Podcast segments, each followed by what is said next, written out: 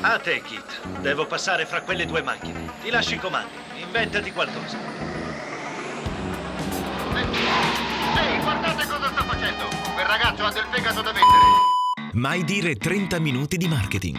Il podcast per imprenditori e professionisti che vogliono capire davvero come comunicare alla grande, far crescere il proprio business e vendere di più. Benvenuti in Mai Dire 30 Minuti di Marketing, io sono Massimo Petrucci di 667.agency e dall'altra parte del filo con una lucina rossa che va a destra e a sinistra e con la musica che fa pam para para para para para para para pam para para para c'è non ce la Giuseppe fai, non ce la Franco. fai, non ti è uscito benissimo. Cerca di Eh, ma io sono stonato, io Sì, ma, sono è- ma al di là dello stonato, pensa che c'è anche una ricerca su questo. Il fatto che quando noi, se davanti a noi c'è la persona che sa di che cosa stai facendo, capisce di quel suono, ma se non sa nulla non capisce, perché tu stai intonando una canzone bene o male e uno dice ma che cosa sta dicendo? In realtà tu volevi fare che cosa? Diccelo, diccelo. Io volevo ricordare Supercar. Ah. Chi è che ricorda Supercar? Perché oggi parliamo, oggi lo diciamo subito di cosa parliamo, così la gente comincia subito a entrare nel- nell'idea. Oggi parliamo del successo, di, di- sveliamo cosa c'è dietro il successo di Netflix e quindi non possiamo che parlare delle- dei vecchi telefilm di un tempo, Supercar, Chips, X-Files, non so. Ma. Supercar mi piaceva tantissimo, sta macchina che ti veniva a prendere da sola. Ma io sai che cosa mi faceva impazzire di Supercar? Intanto dico a chi ci sta ascoltando che nonno Petrucci, che è lui che ricorda con antichità, io sono il giovanissimo Giuseppe Franco, giusto Eh, per, sì, per- sì. per precisare l'età, però io mi ricordo che eh, mi faceva ridere un sacco quando Michael Knight arrivava con quest'auto, doveva combattere, insomma, facciamo così, non è che combattesse, però voglio dire, doveva affrontare i nemici, picchiava qualcuno. Ti ricordi come portava avanti la punta dello stivale? Cioè, era pazzesco. non tirava il calcio, ce lo portava in avanti, era veramente una condizione buffa, allungava il piede che poi si vedeva con questo stivale nero ed era una delle immagini più, non so se definirlo trash perché ero anch'io impazzivo per quel telefilm, però mi ricordo la puntazza di, di Michael Knight. Però questo perché lo diciamo? Lo diciamo perché alla fine, quando andiamo a parlare di Netflix, come è cambiato il termine di quelli che noi ricordiamo come telefilm. i telefilm, i tele- che poi voglio dire, all'epoca c'erano questi telefilm, però venivano sempre visti mh, come, dire, come, come, mh, film di serie B, di serie C, no? Eh, insomma, nessun grande, grandissimo attore eh, um, voleva cimentarsi in queste, in queste serie TV, che poi c'erano insomma anche attori che poi dopo insomma, hanno fatto anche. De... Eh, sempre a me piaceva tantissimo Magnum P.I.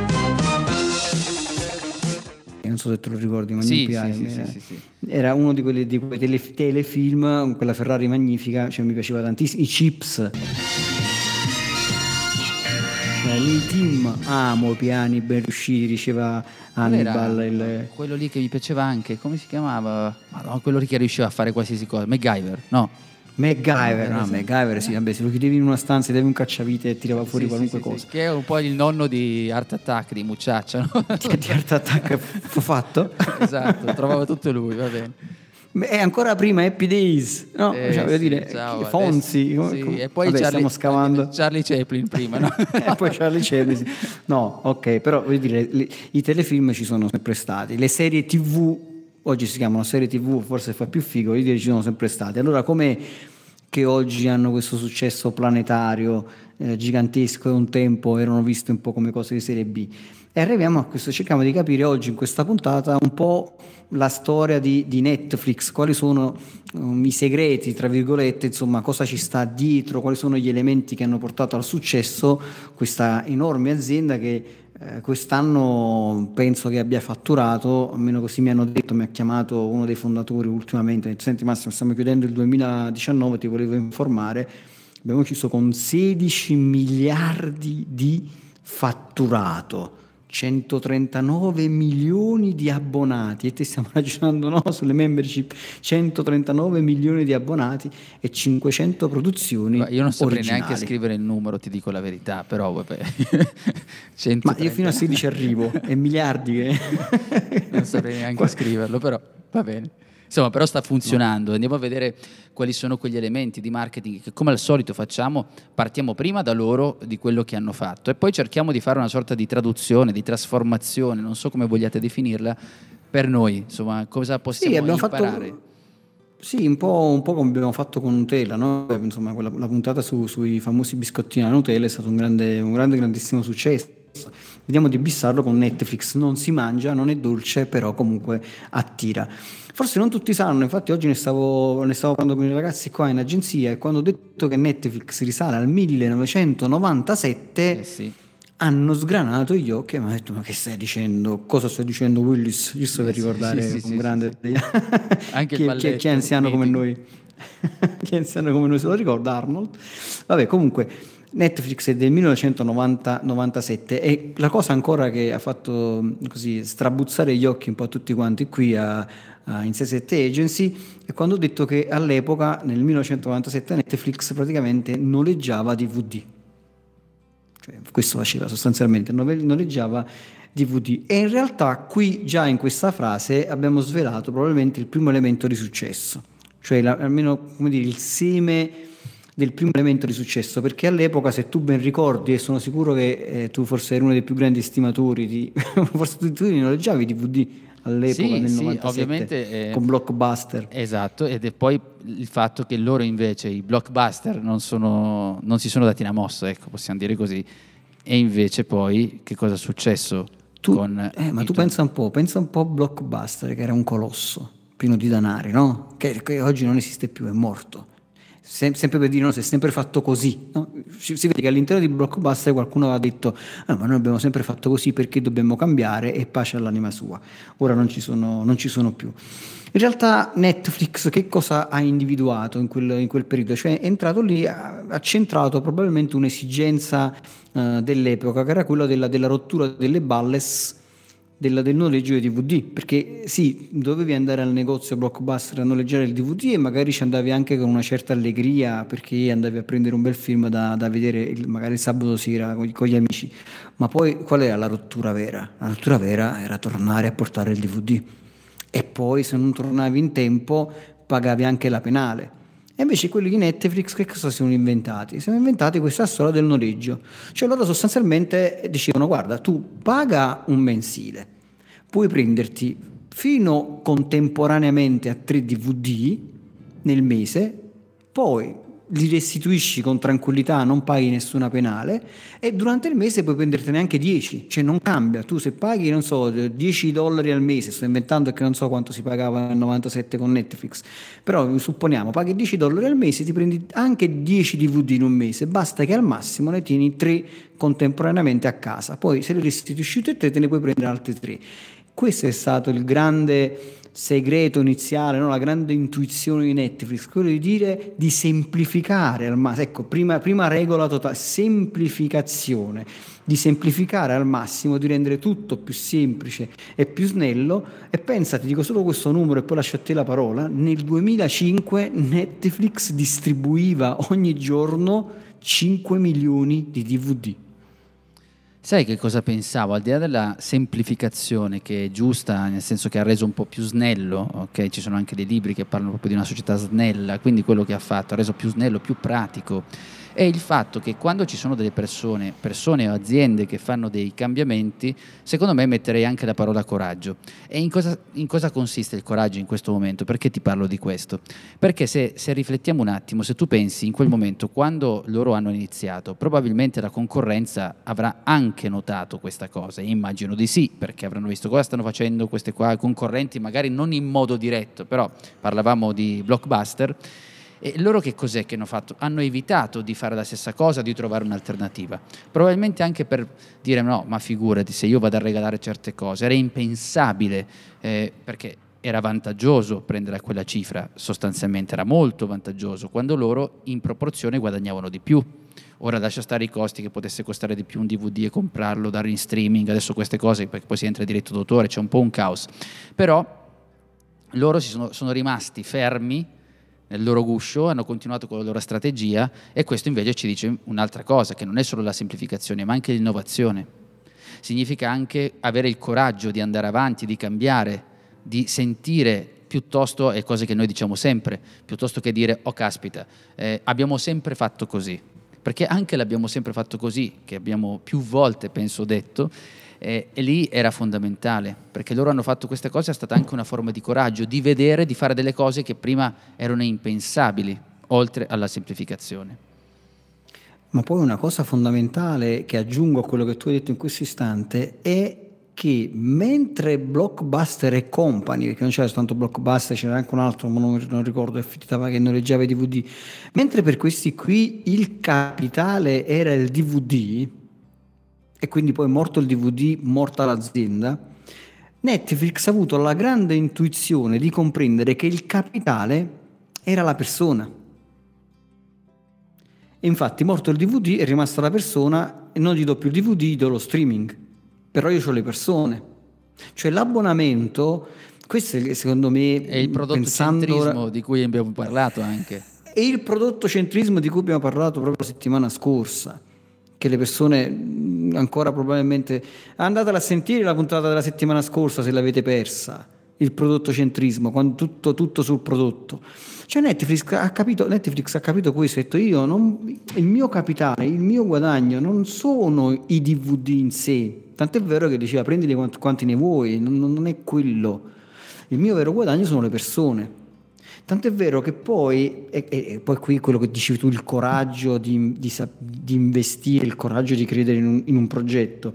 Cioè il, il primo streaming che, che, che, che Netflix poi ha, ha, trasmesso risale al 2007. Cioè nel 2007... Eh, eh, Netflix continuava a noleggiare i DVD, a venderli insomma un po' in tutto il mezzo mondo, insomma distribuire questi DVD e finalmente eh, come dire, la, la uh, internet ha cominciato, cioè la velocità, eh, insomma la DSL ha cominciato a diffondersi, la velocità di internet è cominciata a diventare abbastanza mh, da sostenere praticamente la visione di un film in streaming e finalmente nel 2007 è arrivato il primo streaming e solo poi nel 2013, quindi dal 1997, 2005 ancora c'erano i DVD, 2007 arriva il primo streaming, nel 2013, pensa quanti anni sono passati, sono passati 16 anni se, se la matematica non in questo momento Vabbè, non mi frega. 15 anche non, fa, non ha importanza su quello 15 che 15 anche non ha importanza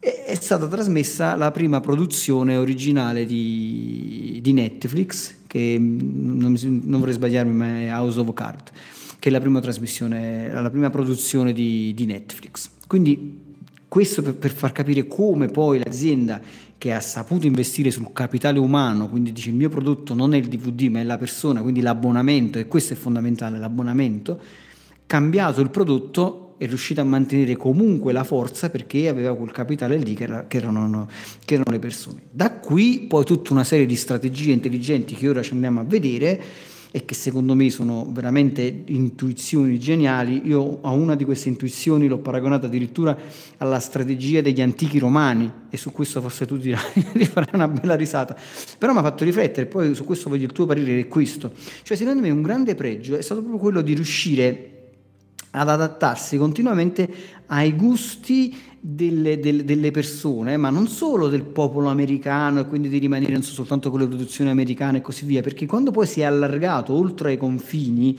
ed è arrivato, so, nel, negli altri paesi, è arrivato in Spagna, è arrivato in Brasile e così via, è andato a prendere quelle produzioni locali e ha portato in sé quelle produzioni locali proponendo a quelle popolazioni le proprie produzioni, come dire, inglobando quella cultura, quella comunicazione, quei linguaggi e anche quei panorami, quelle, quel, quel, modo di parlare quelle, e così del popolo stesso, un po' come facevano, mi ho fatto in mente gli antichi romani, un po' come facevano gli antichi romani quando conquistavano, però non distruggevano, cioè non, non imponevano per forza la propria cultura, il proprio credo e così via, tranne quando poi, vabbè, lasciamo stare. Vabbè, Però insomma all'inizio non, non, posti, non, non, parliamo quando poi il problema della regione, beh, lasciamo stare, non parliamo di religione, però all'inizio i romani quello facevano, cioè nel senso che ti, ti, permettevano di mantenere più o meno la tua cultura, basta che pagavi insomma, le tasse alla fine e questo ha fatto sì che l'impero diventasse sempre più grande.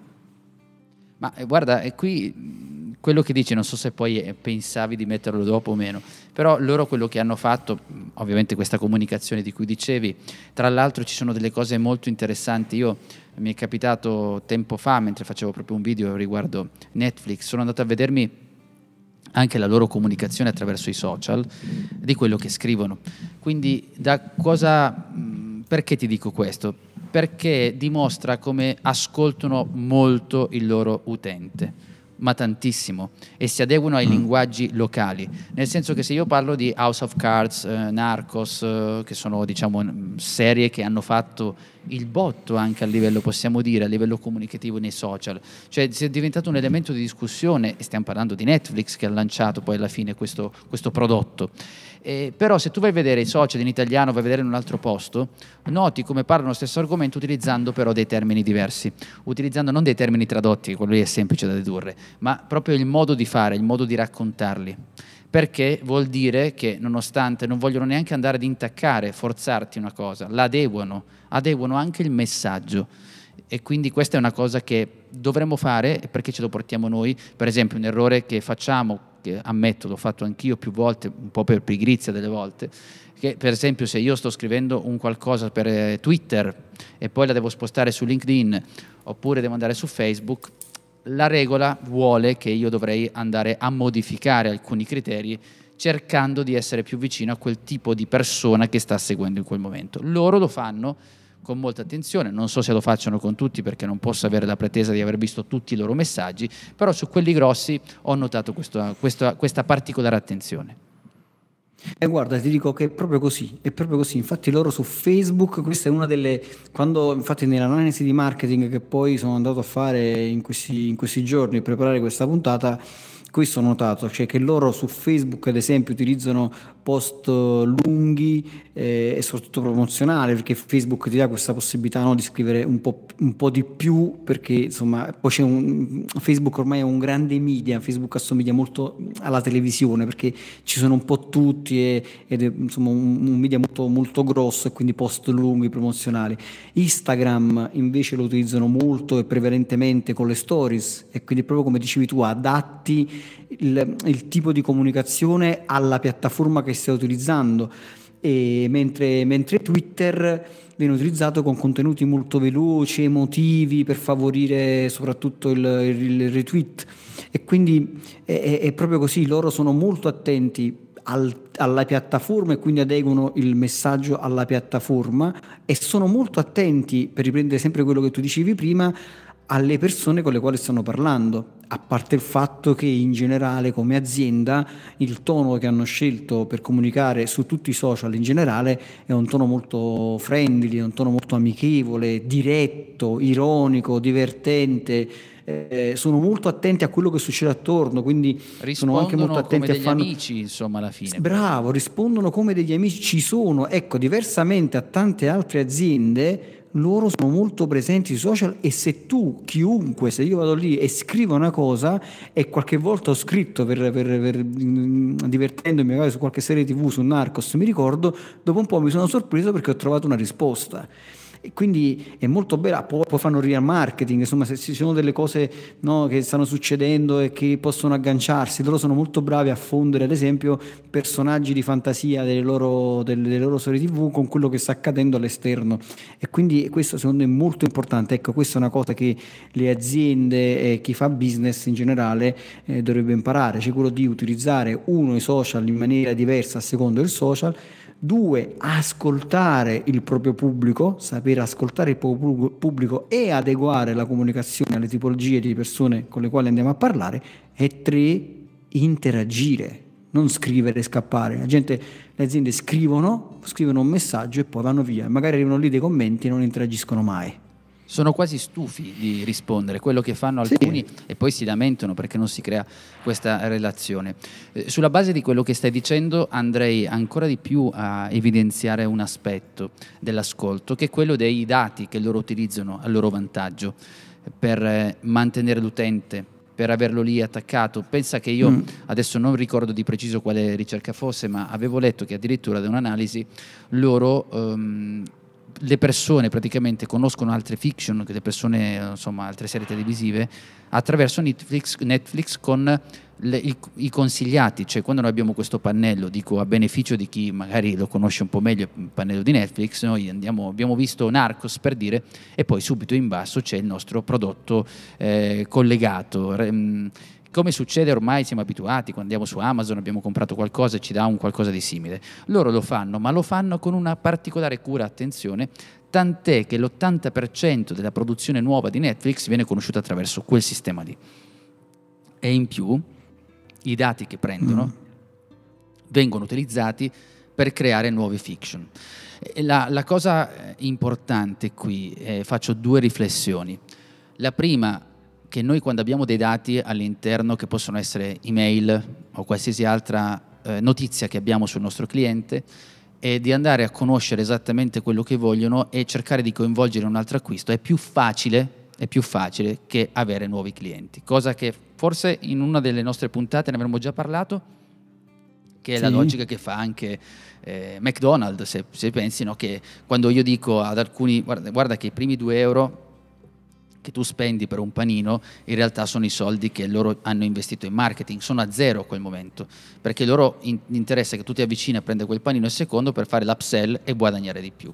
Perché questo ci dice tantissimo, ci dice quanto è importante avere una persona lì, portarla lì.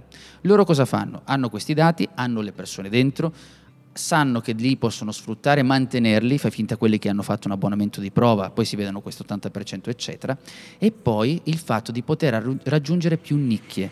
Loro hanno avuto questa particolarità, perché da quei dati, cioè su Netflix, al di là delle serie più note che noi conosciamo, ci sono delle serie più diverse, non lo so, il veterinario, oppure non so, la corsa campestre, sto buttando a caso, ma è per capirci, perché loro hanno capito che magari c'è qualcuno che forse ha scritto quella richiesta lì, ha scritto veterinario, ha scritto qualcos'altro, allora loro valutano su quei dati e dici, caspita, c'è un numero di queste persone interessate a questo tipo di fiction, probabilmente li investono in queste serie televisive e hanno un'altra nicchia, cioè vanno a coprire queste piccole nicchie, quindi la persona si sente ascoltata e loro fanno una distribuzione che prima era impensabile. Cioè, se tu vai a vedere la RAI per dire che fa una produzione, fa una produzione che piacerà alla maggior parte e rimangono scontenti il 40% di persone. Però il 50% l'abbiamo passato, chi se ne frega, siamo in maggioranza. Loro invece no, probabilmente hanno quelli più noti, ma hanno anche gli altri piccoli e vanno a prendere i loro dati che hanno e li guardano con attenzione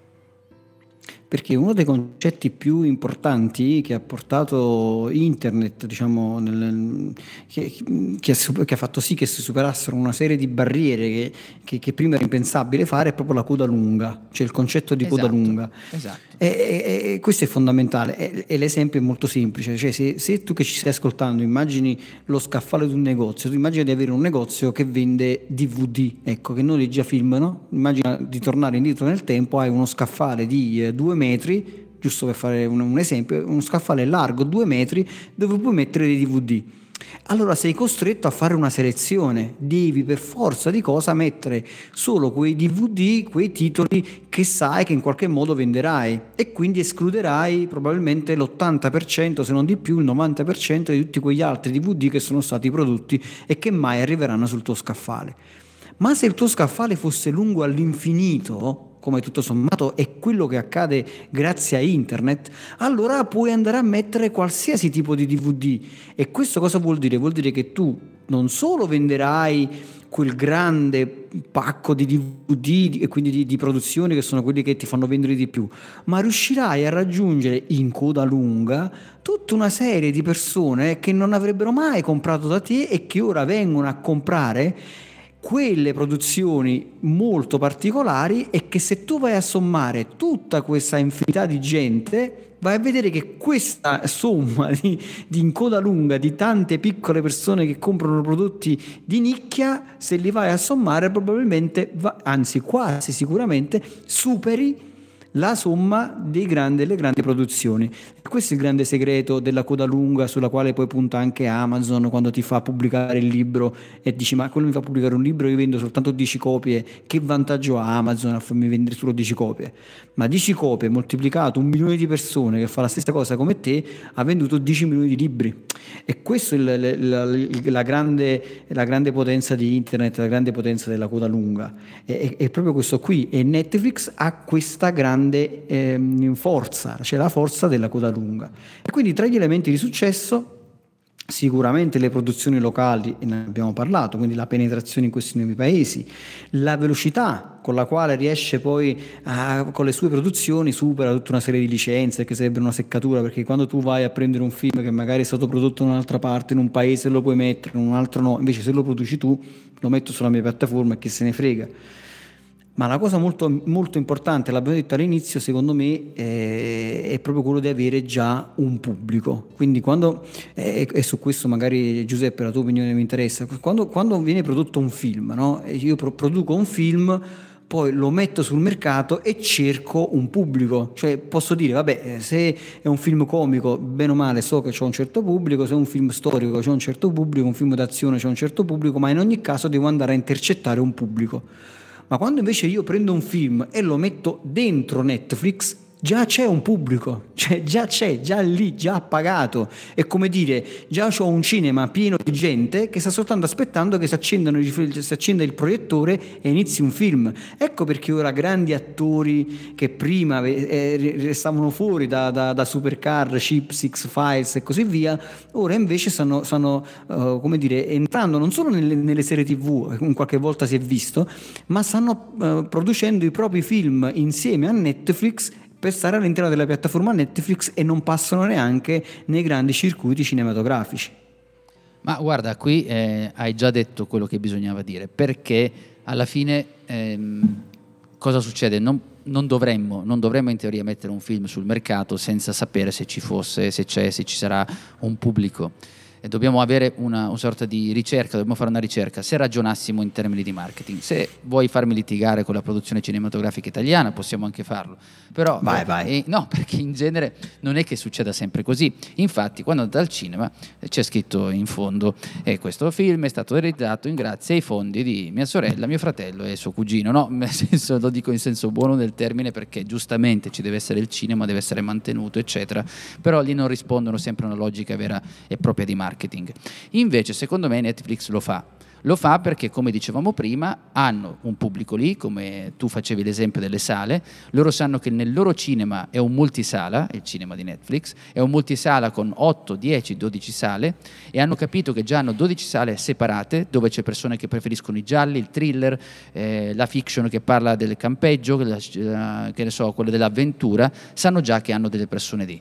In base al numero che hanno vedranno che hanno 40-50 persone, è soltanto un esempio, che ne hanno molte di più, allora a quel punto dico se la sala thriller è piena già di 200 persone, hai voglia di poter creare, di produrre contenuti per quel tipo di pubblico, perché tanto sono lì pronti, anzi, anzi, devo, aspe- devo fare in modo che quando finisce il film e non ce ne sono più, devo far sì che loro magari vanno a prendersi dei popcorn, ma non li faccio uscire dalla sala, li devo tenere dentro perché è importante per me avere quella persona che vada a rinnovare il suo abbonamento mensile. Quindi per loro è anche una, un approccio costante alla produzione costante appunto di contenuti in linea con il pubblico che hanno. E questo lo riescono a fare, come dicevi tu giustamente all'inizio, grazie a quel favoloso algoritmo che hanno dentro. Quindi per declinare questa cosa alle persone che ci stanno ascoltando, a noi e così via, bisogna ascoltare il nostro pubblico, capire il nostro pubblico che cosa vuole. Quindi a volte basta semplicemente fare una domanda, a volte basta semplicemente mandare una mail e dire cosa volete. sembra, sembra banale questa cosa, ma invece è molto importante cercare di capire effettivamente il nostro pubblico cosa vuole, analizzare i dati c'è gente che ancora non, non, non, non ha analytics sul proprio sito internet, che ancora non va all'interno dei, degli insight di Facebook della propria pagina e vede effettivamente le persone cosa, cosa leggono, cosa vedono, quali sono i post più visti e non si chiedono perché quel post è stato più visto rispetto ad altri, perché c'è stata un'interazione su un post di più rispetto a un altro e se comunque c'è stata interazione, questa interazione che cosa ha prodotto? Cioè mi ha prodotto un traffico sul mio sito internet, mi ha prodotto una vendita oppure mi ha prodotto quello che poi è la mia aspettativa, cioè quello che io vorrei, non so, un'iscrizione alla newsletter, il download di un file, una telefonata, cioè se, questo, se noi non andiamo a misurare, se non prendiamo l'abitudine di misurare quello che, che, che facciamo, no? a volte giusto per allargarci eh, apro un po' corno veloce e poi lo richiudo subito, ma a volte si parla degli influencer ok, questo influencer che abbiamo coinvolto ha messo un post su Instagram e ha fatto um, tot like e così via, bene, ma poi cosa si è trasformato questo? Quante persone sono venute sul mio sito e-commerce, se c'è un sito, un sito e-commerce collegato, oppure quante persone sono entrate nel mio negozio e hanno acquistato realmente? Quindi qual è il ritorno sull'investimento che realmente ho avuto? Altrimenti rimane soltanto, mm, sono soltanto vanità, cioè nel senso che sta lì, ok, ho fatto 100 like in più, però poi non mi ha prodotto niente. Netflix questo non lo fa, cioè Netflix non si accontenta di dire tante persone hanno messo un like, sta lì veramente a contare e a vedere effettivamente come trasformare in business tutti questi dati. Quindi tornando un'altra volta all'analisi di marketing, abbiamo detto che sicuramente ci sono una serie di elementi, la produzione, quindi ormai questo catalogo variegato che ti permette, e torniamo un'altra volta sulla personalizzazione, permette di crearti il tuo palinsesto, quindi ognuno crea il suo palinsesto se lo vede all'orario che vuole rispetto alla televisione di un tempo che stavi lì eh, o ti vedevi il film di quell'ora oppure lo perdevi ora puoi personalizzare e quindi anche questa è una cosa che noi possiamo portare nella nostra esperienza, cioè la personalizzazione, il one to one cercare di dare a ogni singolo nostro cliente un'esperienza personale e questo lo possiamo fare grazie a tantissimi software di marketing automation che sono a disposizione. È inutile che faccio i nomi, si va su internet, si cerca marketing automation, c'è tantissima roba. Noi in agenzia questo facciamo, cioè cerchiamo di creare soluzioni di marketing automation. Quindi cosa vuol dire? Cercare di creare esperienze personali per le persone, cercare di capire quali sono le esigenze di quella singola persona. Mm, se, se, ad esempio una persona visita certe pagine del tuo sito e non altre, vuol dire che è più interessato a, quelle, a quella sezione e non un'altra. Se visita la sezione eh, che ne so, dei mouse del tuo sito e non quelle delle penne, è inutile che gli mandi le offerte delle penne, mandagli solo le offerte dei mouse, perché le offerte delle penne non solo gli stai mandando una cosa che non gli serve, ma probabilmente quello si cancellerà dalla tua newsletter e tu perderai anche la possibilità di mandargli l'offerta del mouse che poi probabilmente avrebbe comprato. Quindi questo è molto interessante, cioè molto importante come fattore chiave quello di personalizzare, no Giuseppe? Assolutamente sì. Eh, pensavo ad altre cose che mh, sulla semplificazione, eh, per dire anche loro nel rendere fruibile i contenuti sono anche lì che lavorano molto, cioè l'ascolto viene declinato anche in quella circostanza. Se noi eh, pensiamo anche all'app di Netflix, è ben progettata alla fine, poi ci sarà qualcuno che si lamenterà sempre, quello è impossibile eh non averlo però anche lì rispetto ad altre piattaforme, anche se non ci sono piattaforme di livello come Netflix, intendo come popolarità, lì sono molto veloci, è pratico, anche un, un, ragionamento che potremmo fare, i nostri contenuti, i prodotti che stiamo vendendo, eh, qualsiasi cosa noi stiamo realizzando, è facile e pratica da raggiungere dal nostro potenziale cliente, perché questo dovremmo porcela come domanda, perché spesso ci sono delle cose che noi eh, non vendiamo non sapendo il perché quella cosa non è accaduta, non, è, insomma, non, non si è avvicinata ai nostri servizi, eccetera, e continuiamo a migliorare il nostro servizio. Pensiamo che il nostro servizio, che sia il prodotto, il contenuto, scusami, il contenuto che stiamo creando non è valido e allora andiamo a modificare il contenuto, eh? continuiamo al punto anche di rovinarlo per i tentativi che facciamo. E invece non era quello, ma era soltanto il modo come le persone potessero accedere a quel contenuto. Detto in parole povere, potrebbe essere il sito, come l'app o come qualsiasi altra cosa, come un corso di formazione, come parlare in pubblico. Lo stesso argomento raccontato da uno capace di parlare in pubblico, da uno invece che sembra una mummia impacchettata, chiaramente la differenza c'è, i contenuti però sono uguali. Assolutamente, assolutamente. Guarda, la semplificazione, loro sono stati bravi, ma, ma anche, nelle, anche, nelle, fasce di prezzo. Cioè non è che hanno creato 15 fasce di prezzo con un miliardo di cose differenti, ne hanno fatte tre.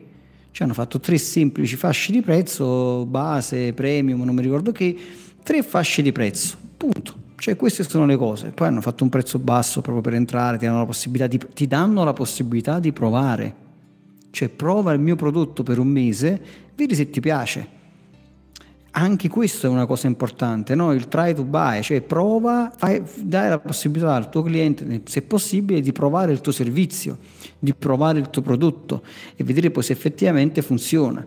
Quindi anche questa è un'altra cosa importante, quindi punta sulla persona, cioè punta sul capitale umano, punta quindi sulle persone e non sul, sul prodotto linguaggio, usa, ascolta no? il linguaggio, e, cerca di essere flessibile, di capire e di, di, di, di riuscire a, a, parlare al tuo, al, tuo, al tuo, cliente, di ascoltarlo e così via. Semplifica, semplifica i tuoi prezzi, non fare fasce 10.000 fasce di prezzo diverse, no? come quando vai in quei ristoranti e vedi 100 pagine di menu e 8.000, e, cioè troppa scelta nessuna scelta. Questa... E poi un'altra cosa importante, a volte le persone eh, sopravvalutano quello che si può fare in tre mesi e sottovalutano quello che si può fare in dodici.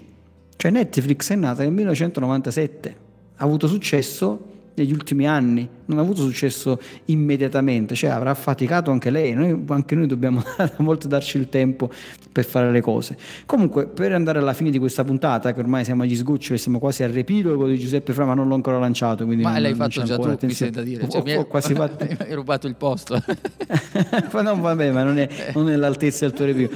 Quindi abbiamo detto prodotto, prezzo, distribuzione decentralizzata, semplificazione, se ne rende tutto più facile, ma questo l'hai detto anche tu con, con, l'app, ma loro già erano partiti con la semplificazione dai DVD che potevi prenderne quanti ne volevi, tanto comunque te eri abbonato e così via. La comunicazione, l'avevo detto all'inizio, no? quello di declinare tutti i vari... Ma direi che a questo punto ci sta benissimo un Ladies and Gentlemen, il riepilogo di Giuseppe Franco. Ed eccoci qui con il super riepilogo atteso da tutto il mondo dei podcaster perché poi arriva subito, no, a breve di una puntata in cui abbiamo parlato anche di Nutella Biscuits, la pronuncia preferita da Massimo Petrucci. Però, biscuits. Cosa, eh, biscuits perché abbiamo detto, senti ma i biscotti ce l'abbiamo e siamo riusciti a ottenerli, ma per vederli cosa facciamo? Per gustarceli al meglio. Benissimo, sediamoci e guardiamo Netflix. E allora lì, mm, tra una fiction e l'altra, ci siamo anche detti, ma insomma cosa ci sarà dietro Netflix? E siamo andati a vedere un po', a ripercorrere quello che è stata la strada verso il successo attuale di Netflix. Abbiamo centrato il primo punto che è la semplificazione, partendo da quella che era l'affitto di DVD che poi diventa una cosa molto semplificata rispetto a quelli che erano i concorrenti, ne cito uno, giusto che ne abbiamo parlato, Blockbuster, per cercare di rendere più facile, più semplice il, la, la, l'azienda, la distribuzione di questi DVD e di riflesso anche le persone che si avvicinano al tuo servizio, al tuo prodotto, sono più facilitati. E poi che cosa abbiamo detto? L'ascolto, l'ascolto è fondamentale. Tanti dicono, snobbano questa cosa dicendo e eh, basta con questo ascolto, se ne parla da 30 anni, dobbiamo rinnovarci, dobbiamo fare i formatori fighi, però attenzione che l'ascolto rimane sempre un punto punto determinante. Infatti Netflix non fa altro che ascoltare attentamente il suo pubblico, analizza i dati che ha a suo, proprio, a suo vantaggio tutte le persone iscritte e cerca di fare, di ascoltare queste persone, di produrre delle fiction molto vicine a loro, di utilizzare anche delle nuove produzioni basandosi sempre su questi dati che ha a disposizione. Anche quando parlano, quando rispondono, quando eh, si, il pubblico li avvicina attraverso i social, utilizzano una voce molto amichevole, una persona ha l'impressione di parlare con il suo amico, ma non con un'azienda tutta così distante, fredda, e invece sono sempre lì, pronti anche a fare delle battute. E poi ritorna anche il discorso della semplificazione, ma il prodotto, i prezzi, la semplificazione a partire, come abbiamo detto, dai DVD, ma di recente anche l'app ben progettata, semplificata, affinché le persone con un gioco da ragazzi possano accedere alle singole fiction. In più i prezzi, diceva anche Massimo, il discorso dei prezzi. Mm, Netflix non ti dà un sacco di possibilità di prezzo, ma non lo fa per cattiveria, lo fa per renderti semplice la tua esperienza. Te ne dà tre, basta. E questo, visto che non l'abbiamo detto in puntata, ma approfitto ora, il nostro caro cervello si stanca quando vede troppe cose, troppa confusione, però con poche cose gli rendi la vita più facile e non ha paura di sbagliare. Scelgo uno, scelgo due, scelgo tre. Insomma, alla fine qual è che diciamo? Che noi dobbiamo essere sempre così attenti a coloro che ci scrivono, ai nostri utenti, produrre contenuti e avere quell'approccio anche creativo, innovativo e di test continuo e pubblicare continuamente dei contenuti che avvicinano il nostro utente. Fantastico. Allora, se hai domande e ci vuoi dire qual è la tua serie preferita su Netflix, vieni su Facebook nel gruppo Mai dire 30 minuti di marketing podcast e lascia lì la tua domanda, ci racconti qual è la tua serie preferita. A me ad esempio è piaciuto tantissimo Mad Men e anche Downton Abbey sì, ah, lo cos'è? confesso. Che cos'è? Io non lo so. Vabbè, Tanto ne è proprio tue, la serie più, più semplice, più, più romantica probabilmente che ci sta. Vabbè, insomma, mi sono piaciute entrambe e poi ce ne sono delle altre. Bene, detto questo, siate felici ovunque voi siate. Ciao. Ciao. Hai domande? Lascia un commento Se poi ti è piaciuta questa puntata, scrivi pure la tua recensione a 5 stelle. La leggeremo la prossima settimana. Tutte le puntate di Mai Dire 30 Minuti di Marketing le puoi ascoltare su iTunes, Google Podcast, Spotify, YouTube e Spreaker. Inoltre su 667.agency slash podcast trovi i link a video, libri e a molte altre risorse.